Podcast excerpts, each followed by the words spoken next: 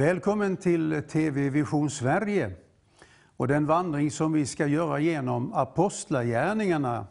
Jag heter KG Larsson, präst och författare, som har fått det stora förtroendet att få läsa Guds ord tillsammans med dig. Och så ska vi göra det som en vandring, tänkte jag, genom en underbar trädgård där det blommar lite överallt och där vi får lov att beröras utav det som eh, Gud han gör i vår tid mitt ibland oss. Jag har fått vara präst i över 50 år och jag har mött många som har varit eh, ganska starka motståndare till allt vad kristen tro heter. De är fenomenala på att försöka hitta fel i den här boken.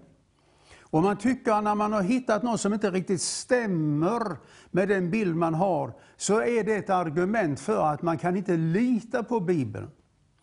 Men så en dag så kommer de till tro på Herren. Och när jag har frågat dem efteråt, och det är inte bara en utan det är många, och så har jag frågat dem, varför var du så kritisk emot Bibeln för en månad sedan eller två månader sedan? Och då är svaret nästan detsamma oavsett vem jag har frågat. Och då säger de så här, jo, jag ville bli en kristen, men det sista argumentet för att inte bli en kristen, det var att försöka hitta fel i den här boken.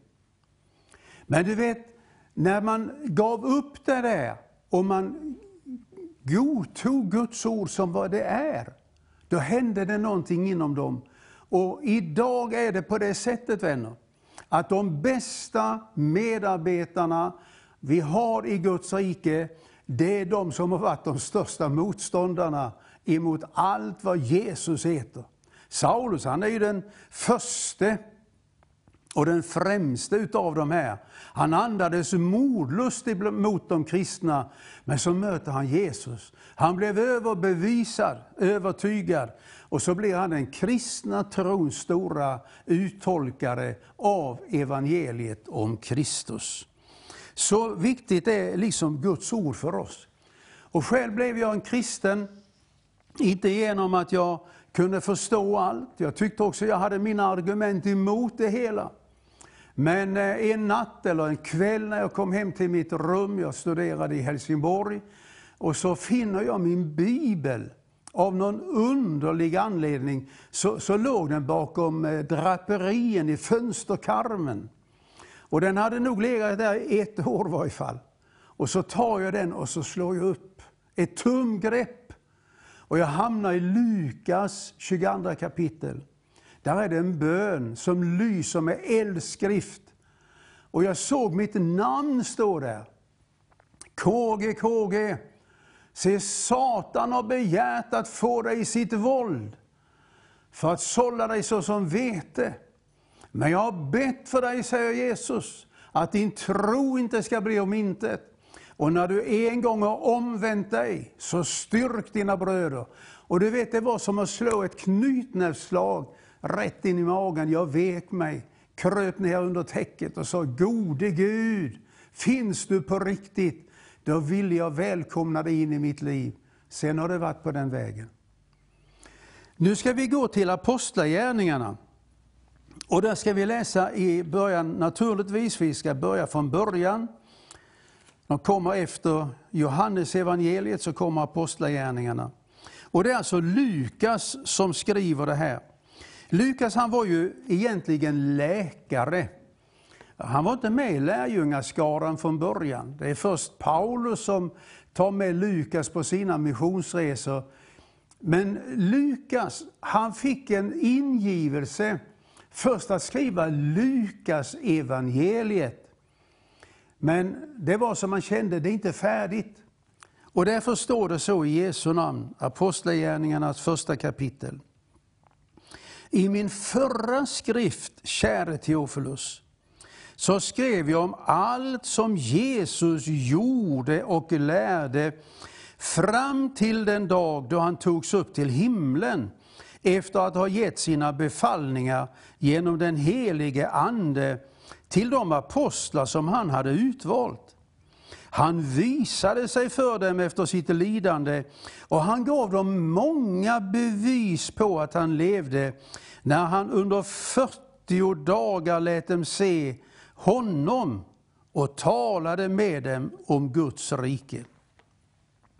Nu är det så här att när vi läser Bibeln, vet du, så kan vi försöka att förstå vad, vad handlade det här om. Men vi kan också knäppa händerna och be att den helige Ande gör det här levande, Förklara det här för oss. Så låt oss be tillsammans. Tack helige Ande för att Lukas också fick vara med. Tack Herre för att du kallade en intellektuellt lärd man en läkare. Och tack för det han har gett oss genom Lukas evangeliet och apostlagärningarna. Men nu ber jag dig helige Ande att du som gav det här till Lukas, dels det här att han skulle skriva det, men också var han skulle skriva. Jag ber att du uppenbarar så att det blir till kraft, glädje och frimodighet i våra liv. Amen. Som jag sa innan så har jag läst de här verserna många gånger eh, med tanke på, eh, eh, med tanke på att vi ska vandra här. Och nu ska vi ta det sakta. Vi ska göra en långsam vandring. Vi ska stanna upp och se vad som står där. Och då står det så här. I min förra skrift, det är alltså Lukas evangeliet. Käre Teofilus, det var alltså en, en god vän till honom som han skrev, förmodligen en högt uppsatt man inom de judiska domänerna. Då skrev jag om allt som Jesus gjorde och lärde. I vissa bibelöversättningar, framförallt i de engelska bibelöversättningarna, då står det så här. Jag skrev om allt som Jesus började att göra och började att lära. Och då kan man ju fundera på, när slutade han? Nej, det är så här, han fortsätter idag. Jesus är densamme idag som när vi läser om honom på Bibelns blad. Han började, vi läser om det i Matteus evangeliet, men han fortsätter idag. Samme Jesus går omkring, gör väl och hjälper alla. Och han fortsätter att undervisa genom sina tjänare och sina tjänarinnor ut över hela världen. Läser vi vidare. Jag skrev om allt som Jesus gjorde och lärde fram till den dag han togs upp i himmelen, och så kommer det ett uttryck. Efter att ha gett sina befallningar genom den helige Ande till lärjungarna. Jag har stannat upp inför det här och tyckte det var lite märkligt. Men det är så här det fungerar i Guds rike. När Jesus skulle informera lärjungarna om vad som gällde, så står det, han gav sina befallningar genom den helige Ande. Vad betyder det här?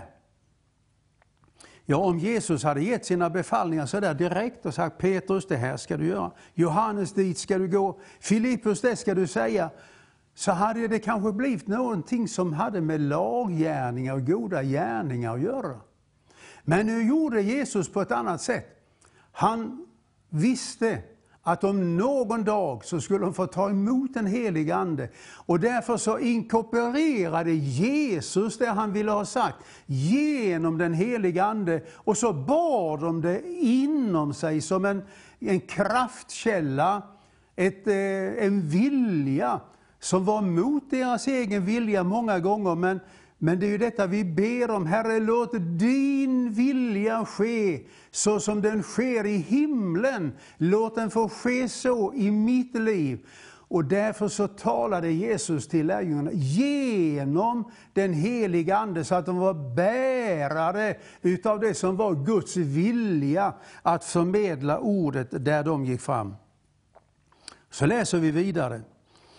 Han visade sig för dem efter sitt lidande och han gav dem många bevis på att han levde när han under 40 dagar lät dem se honom och han talade med dem om Guds rike. För Lukas var det här viktigt, eller ska vi säga för Jesus var det här ännu viktigare, nämligen att Jesu uppståndelse var inte en eh, ideologisk upplevelse. Jesu uppståndelse var på riktigt. Och hör du någon som, som ifrågasätter att Jesus verkligen uppstod med sin kropp, då behöver du inte lyssna på honom eller henne längre. Det är spillsäden, det är tistlar bland törnen. Nej, vår Jesus, han är uppstånden. Och det här var så viktigt för den första kristna församlingen och naturligtvis för Jesus också. Så att han visade sig först för Maria och Maria vid graven. Sen visade han sig för de tio lärjungarna. Thomas var ju inte med och Judas hade tagit sitt liv, men tio stycken var kvar. Sen visade han sig för 500 på en gång. Och sen visade han sig för Emmausvandrarna. Och sist i raden, säger Paulus, så visade han sig för mig, jag som var en förföljare till den kristna församlingen. Man brukar säga så här att om man ska eh, veta om Karl den eh, XII har levt, så måste det finnas eh, vetenskapliga bevis på det. Om man ska veta om Sokrates, har han överhuvudtaget funnits? Det finns ju nästan ingenting skrivet utav honom, eller inga vittnen om honom. Men när det gäller Jesus, så finns det alltså hundratals vittnen som såg honom. Och han sa till lärjungarna, ta på mig, känn det här. Det här är mina händer och det här är mina fötter. Och han visade sig för 500 på en gång. Och till sist också för Paulus. Så att eh, det här är själva kyrkans eh, grundfundament. Om vilket Paulus sedan skriver i första Korinthierbrevet. Förlåt. Om Kristus inte har uppstått, då är allting förgäves. Då spelar det ingen roll vad du tror, vem du tror på. Om han inte har uppstått. Men nu har han uppstått, säger Paulus i första Korinthierbrevet. Och det är ett huvudstycke. Det är på detta som hela vår kristna tro vilar. Att Jesu uppståndelse är viktigt, det betyder också att, eh, som Paulus uttrycker det i Romarbrevet, vi kan slå upp och läsa det, Romarbrevets åttonde kapitel, där Paulus han skriver om det. Och så säger han, åttonde kapitlets nionde vers.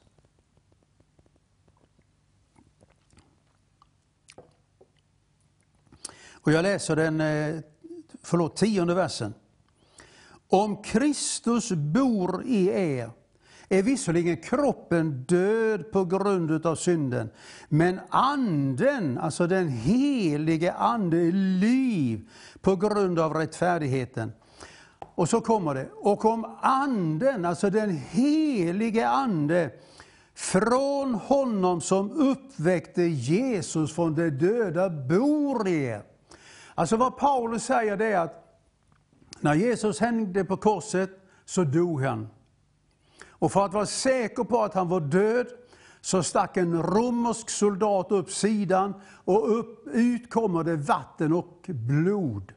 Det var tecknet på att hjärtat hade slocknat. Vattnet samlades i hjärtsäcken och så kom det ut därifrån. Men när Jesus sedan var nere från korset, alltså man tog ner honom, så balsamerade man honom. Och hade han inte dött på korset så hade han dött av balsameringen. Och så lades han i en grav och så la man linneduken över honom. Men på påskdagens morgon så går den helige Ande in i graven och uppväcker Jesus ifrån de döda. Rullar undan stenen inte för att Jesus skulle kunna komma ut, nej, men för att du skulle kunna komma in och se det.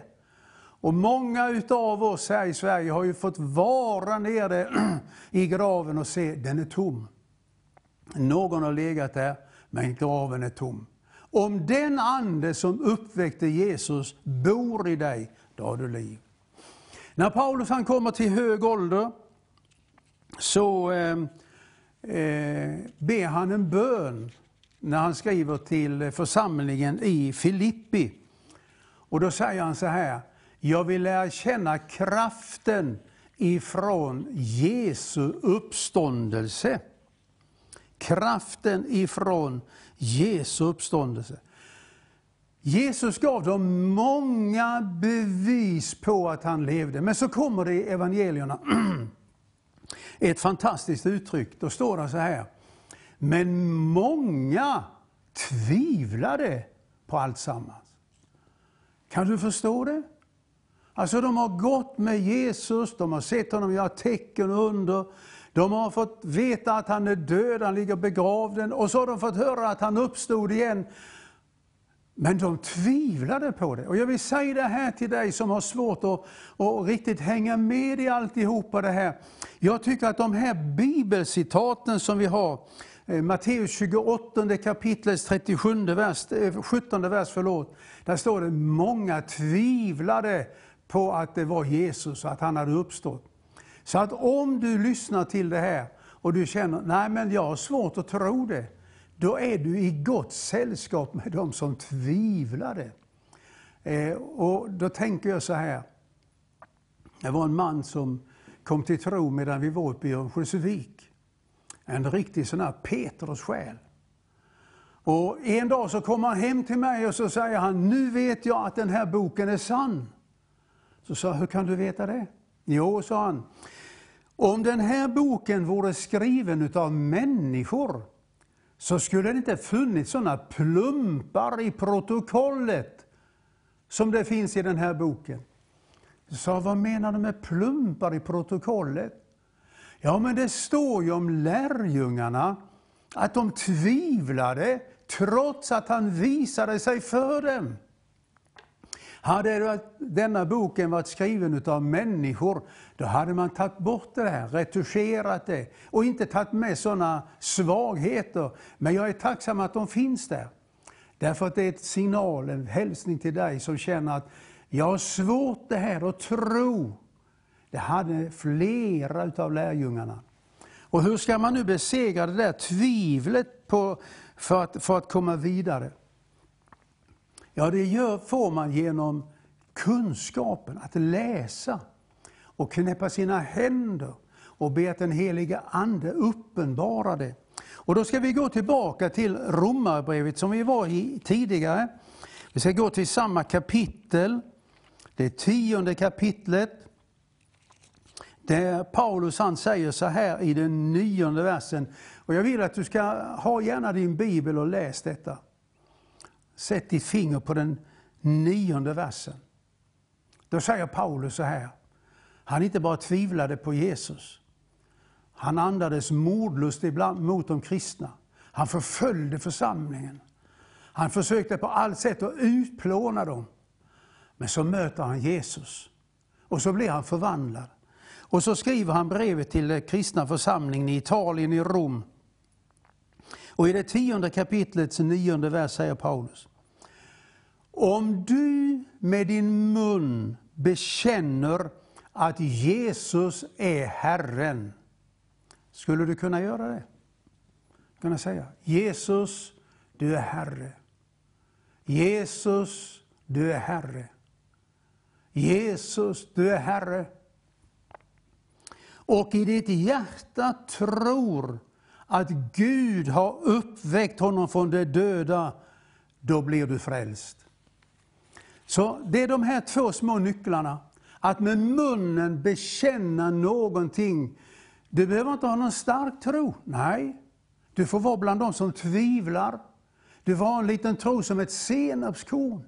Men om du med din mun bekänner att Jesus är Herre, eller kan uttrycka det ännu mildare och säga Jesus, jag vill att du ska vara Herre i mitt liv. Och du tror att det som hände nere i Jerusalem, att Jesus uppstod ifrån de döda, då blir du frälst. Jag tror jag har sagt det någon gång tidigare i andra sammanhang, men, men, låt mig gärna säga det en gång till. Det finns en grupp människor som jag, som jag är väldigt intresserad av. Och det är sådana som kallar sig för ateister. Gudsförnekare. De, de försöker att hitta argument för att Gud inte finns. Vilken uppgift! Men det som är intressant med de flesta som jag känner till och som jag har läst om, de flesta ateister, det är att det är egentligen bara en enda fråga som är väldigt viktig för dem. Och det är frågan, har Jesus uppstått från de döda eller har han inte uppstått från de döda? Lever han eller är han för alltid död? Och vi har många, många berömda ateister som, eh, som har forskat i det här. De har läst Bibeln och de har läst andra skrifter. Och så kommer de fram till den stunden när de kan säga, jag tror att han har uppstått. Och då har det hänt någonting i insidan på dem. Och nu skulle jag kunna räkna upp både en lång rad filmskådespelare, framgångsrika författare eh, och många andra. Jag ska bara nämna ett namn bland dessa många. Han var en av dem som stod på barrikaderna eh, för att tala om att Gud finns inte. Det här med Jesus är bara påhitt. Men han började undersöka det här. Och han var tillsammans med två andra ateister, nämligen eh, Hedenius och Tingsten. Så de var tre stycken tillsammans. Men den här tredje personen, vet du, han bekänner en dag, jag tror att Jesus har uppstått ifrån de döda. Jag bekänner honom som Herre. Och han blir en kristen. Och han blir svenska kyrkans kanske främsta biskop genom alla tider. Han hette Eh, han var biskop här i Göteborg. Och han skrev en bok, den sista boken han skrev den hette så här, Från ateist till biskop. Så att du kan inte vara sämre än, än, än han i den situationen han var. Men han började undersöka och så kom han fram till att han vågade bekänna, jag tror att Jesus uppstod från de döda och jag vill att han ska vara Herre i mitt liv. Och så blev han frälst. Gud välsigne dig som börjar den vandringen. Men allt sammans handlar om eh, om Jesus uppstod eller inte uppstod. Vad har vi nu för några bevis på att Jesus har uppstått? Ja, kyrkan har ju många bevis, eller kristenheten har ju många bevis på att Jesus uppstod. Jag ska ge dig tre. Det första beviset på att Jesus han uppstod, det är naturligtvis att, att graven är tom. Det är ingen som har hittat några kvarlämningar efter Jesus. Men de tre starkaste bevisen, det är konsekvenserna av att Jesus uppstod. Och då tänker jag på alla de människor som har gett sina liv för att förkunna evangeliet. jag tänker inte i första hand på de som har stått i stora församlingar, haft höga löner och fina bilar. Jag tänker på de som har fått ge sina liv som martyrer för att förkunna evangeliet om Jesus. Och tro mig eller inte, men vi lever idag i kristenhetens största martyrtid.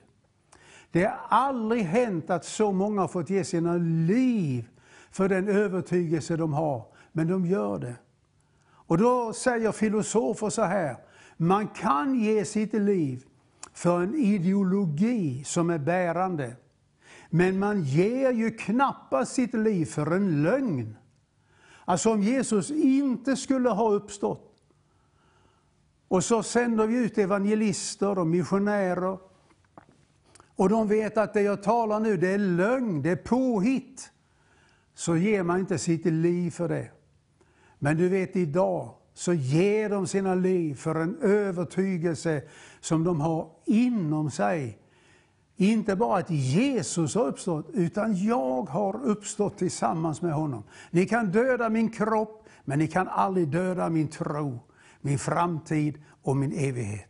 Det andra tecknet på att, eh, beviset på att eh, Jesus Jesus har uppstått, det är den livsförvandling som skedde med lärjungarna på pingstdagen.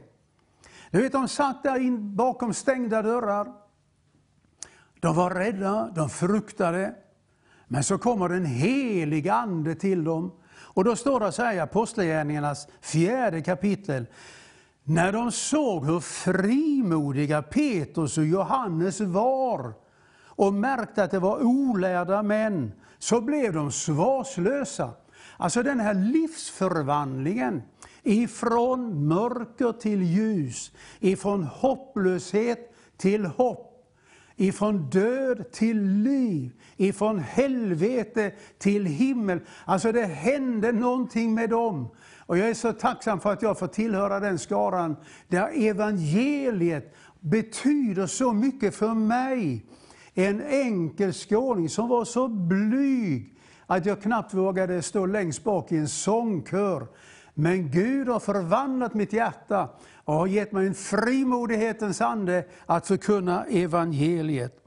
Och så kom också detta beviset för, för Jesu uppståndelse. Det som Paulus han talar om i alla breven. Du och jag, vi kan få del utav livets andes lag. Det gällde inte bara lärjungarna, det gällde inte bara mig, det gäller dig som tittar nu. Att få knäppa dina händer och säga, Herre, om det där är sant som han står och talar om, så vill jag vara en del utav det in i mitt eget liv. Och så ville Herren komma precis som han kom till lärjungarna. Han vill välsigna dig och han vill låta eh, smörjelsen finnas i ditt liv. Han vill förvandla mörker till ljus, Eh, fruktan till frihet. Jag bara säger, Gud välsigne dig, men missa inte det erbjudandet som hör samman med Jesus är uppstånden. Fröjda dig min själ. Gud välsigne dig. Amen.